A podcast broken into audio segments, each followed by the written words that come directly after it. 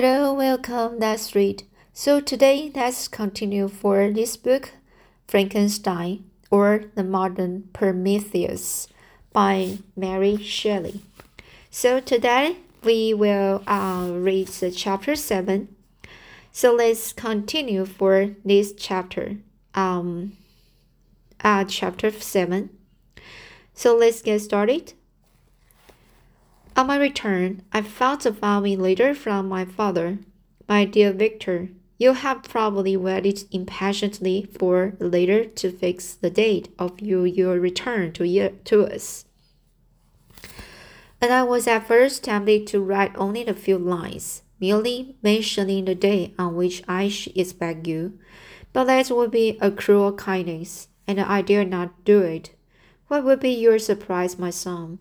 When you expected a happy and glad welcome, to behold, on the contrary, con contrary, tears and wretchedness. And how, Victor, can I relate our misfortune?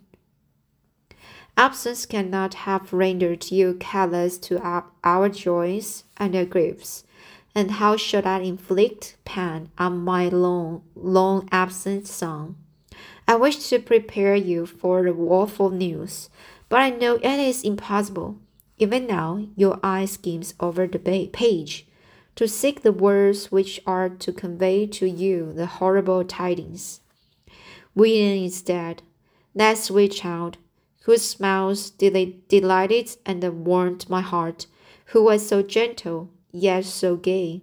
Victor, he is murdered. I will not attempt to console you but will simply relate the circumstances of the transactions transaction. Last Thursday, May 7th. I, my niece, and your two brothers went to walk in Plain Plain Palace Palace Plain Palace. The evening was warm and serene, and we prolonged our walk farther than usual.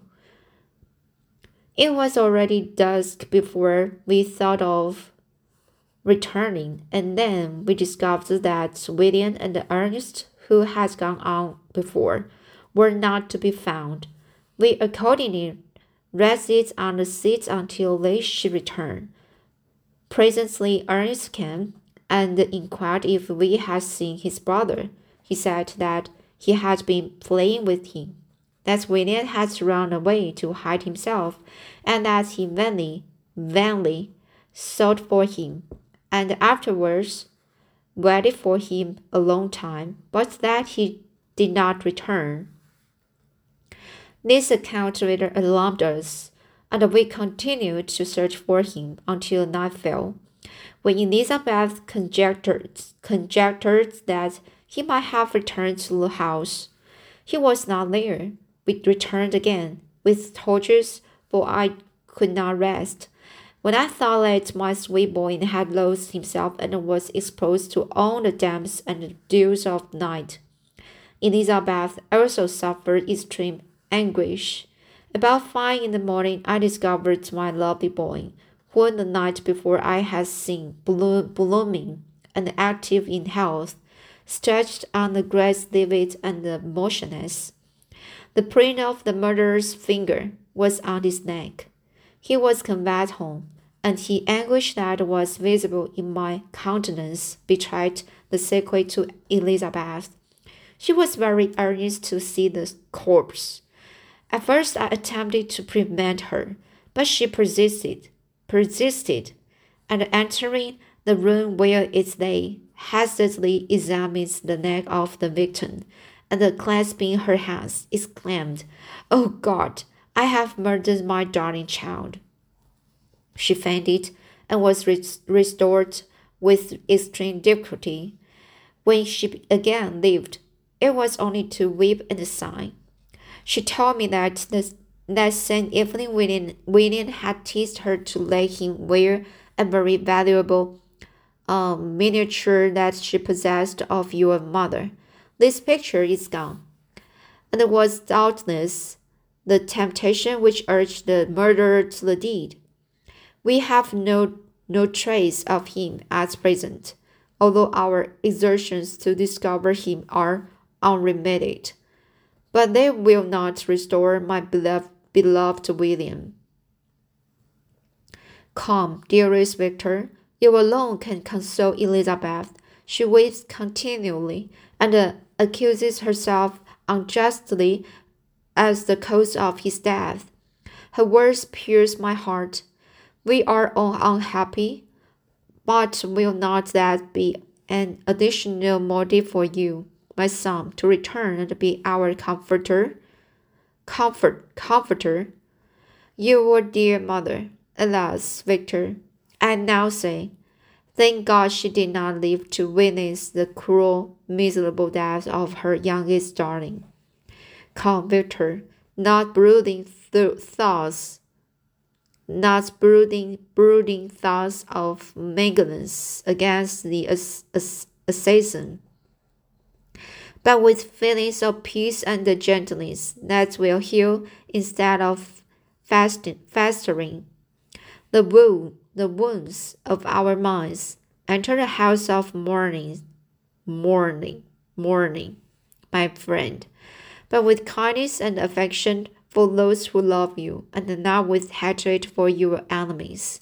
Your affectionate and afflicted father, uh, Alphonse Frankenstein, Geneva, May 12th, 7000.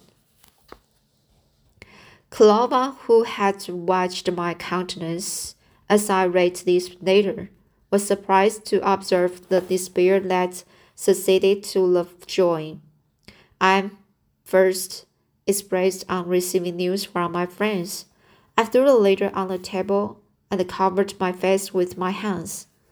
My dear Frankenstein, exclaimed Henry, when he perceived my weep with bitterness, are you always to be unhappy? My dear friend, what has happened? I motioned to him to take up the letter while I walked up and down the room in the in the in the extremest agitation.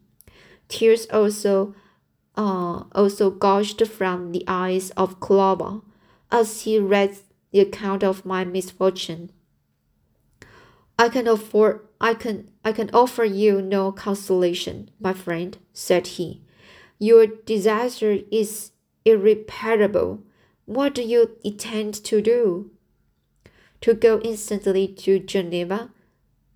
Come with me, Henry, to order the horses. During our walk, Clerval endeavored to say a few words of consolation. He could only express his heartfelt sympathy. Poor William, said he, dear lovely child, he now sleeps with his angel mother, who let happen has seen him bright and joyous in his young beauty, but must weep over his untimely loss. To die so miserably, to feel the murderer's grasp, how much more a murderer that could destroy such radiant innocence. Poor little fellow, one only consolation have we. His friends mourn, mourn, and weep, but he is at rest. The pain is over his sufferings are at an end forever. A sod covers his gentle form, and he knows no pain. He can no longer be the subject for pity. We must reserve that for his miserable survivors. Clerval spoke thus as we hurried through the streets. The words impressed themselves on my mind, and I remembered them afterwards in solitude. But now, as soon as the horses arrived, I hurried into um, a cabriolet and bade farewell to my friend. My journey was very uh, melancholy. At first, I wished to hurry on, for I longed to console and sympathize with my loved and sor sorrowing friends. But when I drew near my native town, I slackened my progress. I could hardly sustain the multitude, uh, multitude of feelings that crowded into my mind. I passed through scenes familiar to my youth, but which I had not seen for nearly six years. how altered everything might be during that time. One sudden and desolating change had, take, had taken place.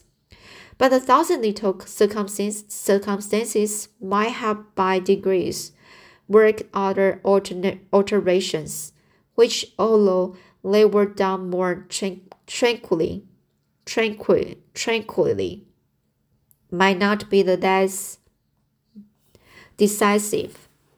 Fear overcame me. I dared not advance, dreading a thousand nameless evils that made me tremble, although I was unable to define them. I remained two days at uh, Lausanne in this painful state of mind. I contemplate, I contemplated the lake. The waters were placid. All around was calm, and the snowy mountains, the palaces of nature, were not changed. By degrees, the calm and the scene rest restored me, and I continued my journey towards Geneva. The Lord would reign by the side of the lake, which became narrower as I approached my native town. I discovered more distinctly the black sides of Jura and the bright summit of Mont Blanc.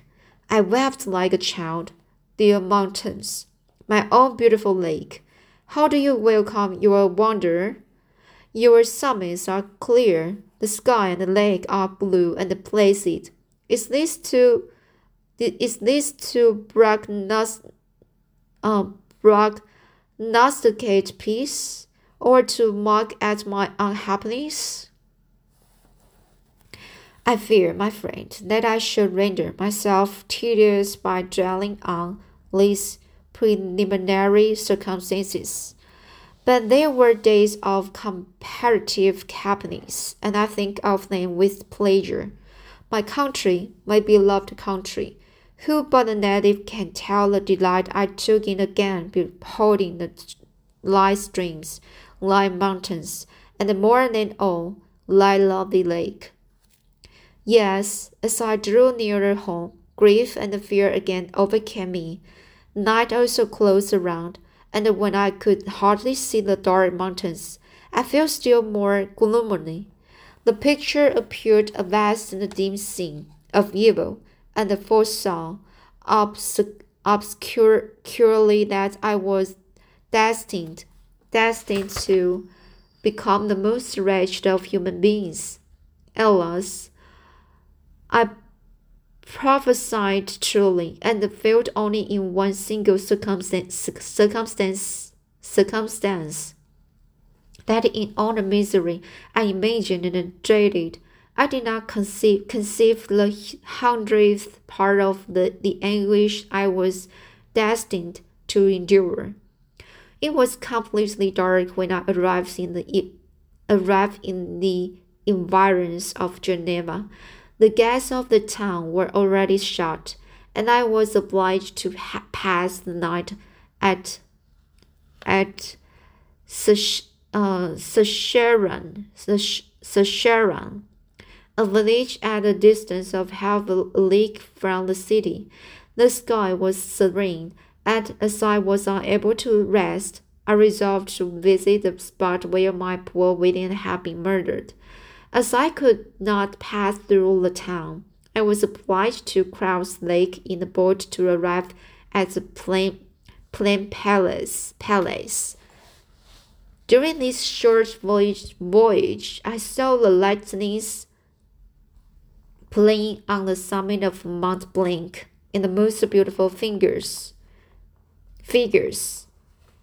The storm appeared to approach rapidly, and on landing, I ascended a low hill that I might observe its, pro its progress. It, it advanced.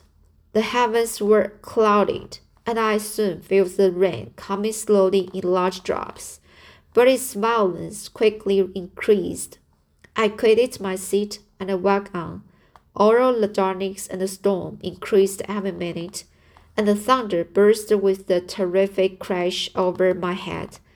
It was echoed from, uh, from uh, Salêve, um, Salêve, uh, was echoed from Salêve, the Juras, and the, the Alps of Savoy. Vivid flashes of lightning dazzled my eyes, illuminating the lake, making it appear like a vast sheet of, of fire. Then for an instant everything seemed of a pitching darkness, until the eye recovered itself from the preceding flash. The storm, as is often the case in Switzerland, appeared at once in various parts of the heavens.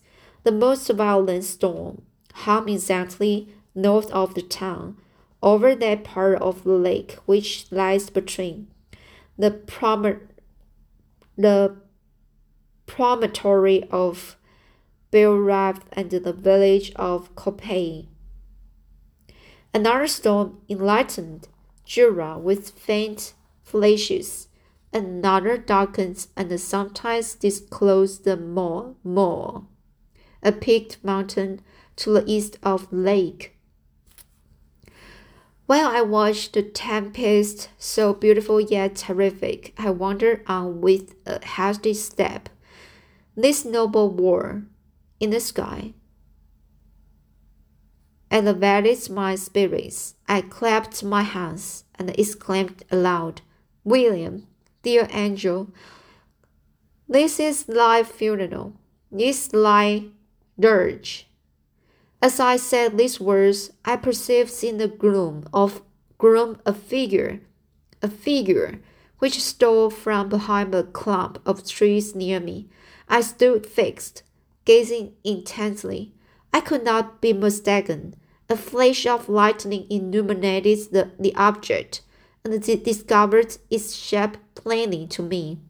Its gigantic stature, stature and the the deformity of its aspect, more hideous than belongs to humanity, instantly informed me that it was the wretch, the filthy demon, to whom I had given life.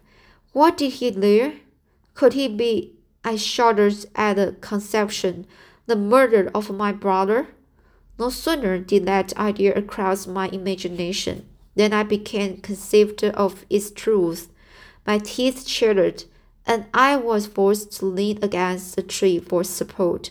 The figure passed me quickly, and I lost it in the gloom. Nothing in human shape could have destroyed that fair child. He was a murderer. I could not doubt it. The mere presence of the idea was an irresistible proof of the fact. I thought of pursuing the devil, but it would have been in vain, for another flash discovered him to me hanging among the rocks of the nearly perpendicular perpendicular ascent of Mount Salêve, a hill that bounds plain, plain palace on the south. He soon reached the summit and disappeared. I remained motionless. The thunder ceased, but the rain still continued, and the scene was enveloped in an impenetrable, impenetrable darkness. I revolved in my mind the events which I was until now sought to forget. The whole train of my progress towards the creation the, the appearance of the world of my own hands alive at my beside. Its departure. Two years had now nearly elapsed since the night on which he first received life. And was this his first crime? Alas, I had turned loose into the world a depraved rage, whose delight was in in in carnage, in carnage and misery. Has he not murdered my brother? No one can conceive the anguish I suffered during the remainder of the night, which I spent cold and wet in the open air. But I did not feel the inconvenience of the weather. My imagination was busy in scenes of evil and despair. I considered the being when I had cast among mankind and endowed, endowed with the will and power to effect purposes of horror, such as the deed which he had now done, merely in the night, in the light of own vampire, my own spirits let loose from the grave, and forced to destroy all that was dear to me. Dried down, and I directed my step towards the town. The gates were open, and I hastened to my father's house. My first thought was to discover what I knew of the murder, and the cause instant, instant pursuit to be made. But I paused when I reflected on the story that I had to tell, a being whom I myself had formed, and endured with life, had met me at midnight among among the per, uh, uh, precipices of an inaccessible mountain. I remembered also the nervous fever with which I had been seized just at the time that I did it.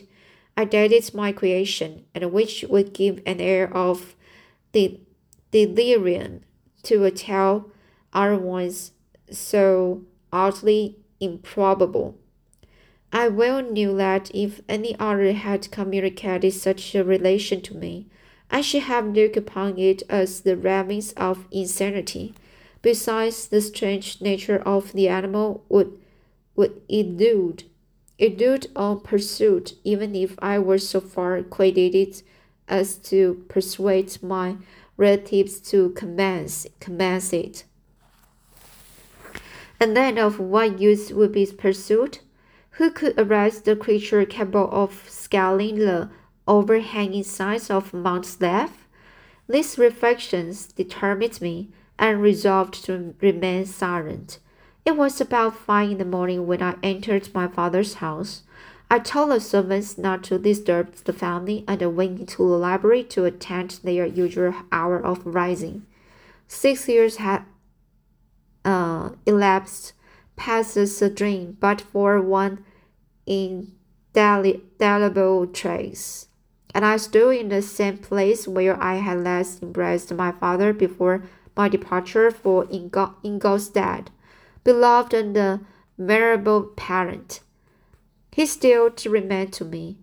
I gazed on the picture of my mother, which stood over the man- mantelpiece. It was an historical subject painted at my father's desire, and represented Car- Caroline Beaufort in an agony of despair, leaning by the coffin, coffin of her dead father.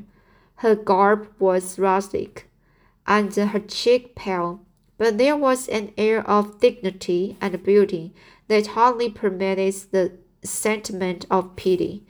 Below this picture was a miniature of William, and my tears flowed when I looked upon it. While I was thus engaged, Ernest entered. He had heard me arrive and hastened to welcome me. He expressed a sorrowful delight to see me. Welcome, my dearest Victor, said he. Oh, I wish you had come three months ago, and then you would have found us all joyous and delighted. You on us now to share a misery which nothing can alleviate. Yes, your presence will, I hope, revive our father, who seems sinking under his misfortune, and your persuasions will induce poor Elizabeth to cease her vain and the tormenting self accusations.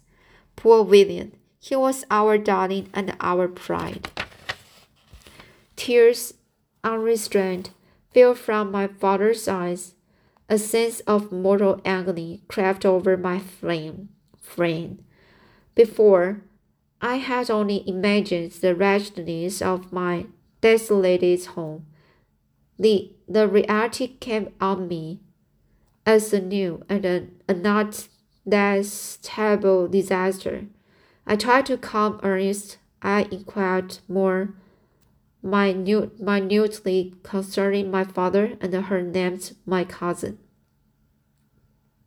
She all, said Ernest, requires consolation. She accused herself of having caused the death of my brother, and that made her very rigid. Rigid. But since the murder has been discovered, the murder discovered? Good God, how can that be? Who could attempt to pursue him? It is impossible. One might as well try to overtake the winds, or confine confine a mountain stream with a straw. I saw him too. He was free last night. I do not know what you mean, replied my father, in in accents of wonder. But to us, the discovery we have made completes our misery. No one will believe it at first, and even now Elizabeth will not be conceived, notwithstanding all the only only evidence. Indeed, who would credit that Justin Moritz, who was so amiable and fond of all the family, could suddenly become capable of so frightful, so appalling a crime? Justin Moritz? Poor, poor, poor girl. Is she the accused? But it is wrongfully. Everyone knows that. No one believes it, surely, Ernest. No one did at first, but several circumstances came out that have almost forced the conviction upon us. And her own behavior has been so confused as to add to the evidence of facts a weight that, I fear, leaves no hope for doubt. But she will be tried today, and you will then hear all. He related that the morning on which the murder of poor William had been discovered, Justin had been taken ill and confined to her bed for several days. During this interval, one of the servants happening to examine the apparel she had worn on the night of the murder, has discovered in her pocket the picture of my mother, which had been judged to be the temptation of the murderer. The servant instantly showed it to one of the others, who, without saying a word to any of the family, went to a, a magistrate, and upon their uh, depos deposition, Justin was apprehended on being charged with the facts, the poor girl confirms the suspicion, suspicion in a great measure by her extreme confusion of manner. This was a strange tale, but it did not take shake my faith. I replied earnestly, "You are almost mistaken. I know the murderer, Justin, poor good Justin, is innocent." All right and let's go on. On the instant my father entered, I saw unhappiness deeply impressed on his countenance, but he endeavored to welcome me cheerfully, and after we had exchanged our mournful greeting, would have introduced some other topic than that of our disaster, had not Ernest exclaimed, Good God, Papa, Victor says that he knows who was the murderer of poor William. We do also, unfortunately, replied my father, for indeed I had rather have been have been forever ignorant ignorant than have discovered so much depravity and ingratitude in one I valued so highly. My dear father, you are mistaken. Justin is innocent. If she is, God forbid that she should suffer as guilty. She's to be tried today, and I hope, I sincerely hope, that she will be acquitted. This speech calmed me. I was firmly convinced in my own mind that Justin, and indeed every human being, was guiltless of this murder. I had no fear, therefore, that any circumstantial evidence could be brought forward strong enough to convict her. My tale was not one to announce publicly. Its astounding horror would be looked upon as madness by the vulgar. The only one indeed exists except I, the Creator, who would believe on this his senses convic- convinced him.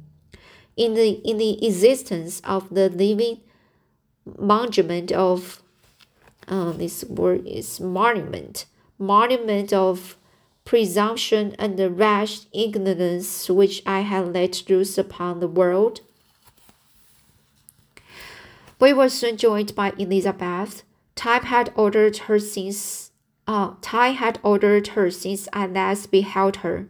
It had endowed her with loveliness, surpassing the beauty of her childish, childish years.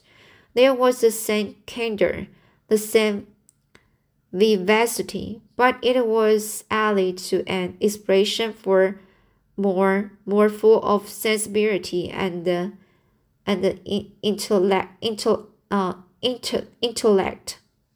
She welcomed me with the greatest affection.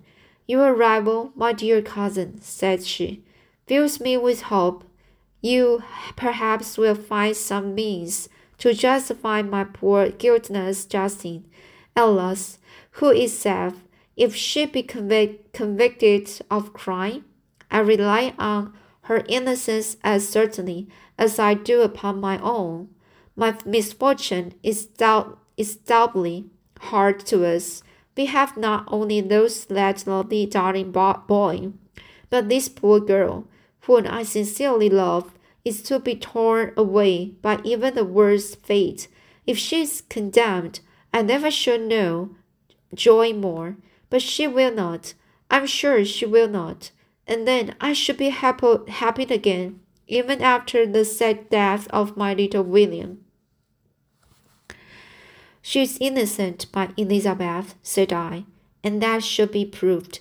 Fear nothing, but let your spirits be cheered by the, by the assurance of her acquit, acquittal. How kind and generous you are. Everyone else believes in her guilt, and that made me wretched, for I knew that it was impossible, and to see everyone else pre, uh, prejudiced in so deadly a manner rendered me helpless and despairing. She wept.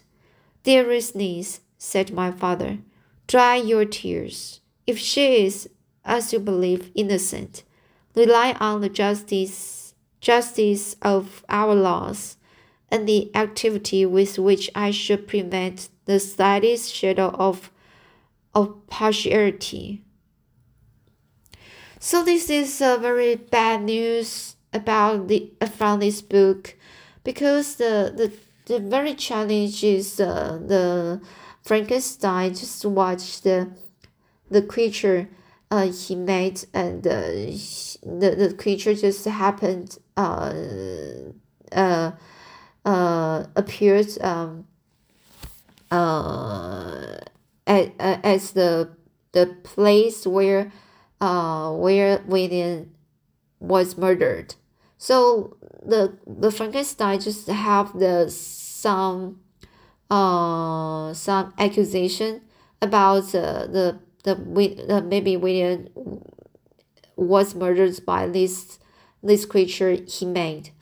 So so he just feels so shocked and feel uh the the many uh the a lot of uh look a lot of guilt uh guilty you know just uh guilt and so uh, it just it just make make it really hard to believe that uh, this have happened and this, this had happened, and um, and she, she originally want to wanted to try to uh, uh, tell this kind of things to uh, in public, but uh, she just suddenly thought um, nobody will believe in believe in him. Uh, because this uh, creature only just uh, uh, the people uh, the person uh, she uh, he he made it he made. And uh, so it's really um very hard to let the the crowds to to believe uh, this creature uh, he made is from uh, the dead body to uh, to be to be like a, a normal human uh, can just move and walk. So i think the so it is really hard to him to tell this kind of things in public and uh, he just can have the concern. Maybe no, nobody uh, believes believes in believed him. So even uh, uh, his father uh, or uh, her father uh, uh, the, or his brother. Uh, she just uh, have the uh, you know hard, really hard to uh, to speak out. The real murder just over there but not Justin. So so even now Elizabeth just cried and wept wept over very hardly but she just can tell tell the truth to to uh to the Elizabeth. So he just have the some concerns in in his mind and and want to uh try to have other ways to uh prove uh Justin uh is innocent. But now this is the chapter 7 they it's ha- heaven he has not um conveyed the, the result of the uh the justice you know so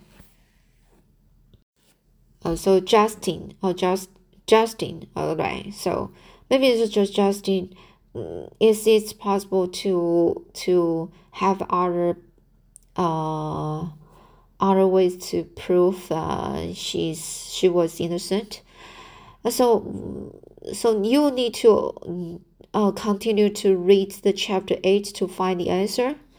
So all right, so this is a very sad sad sad story uh, from chapter seven.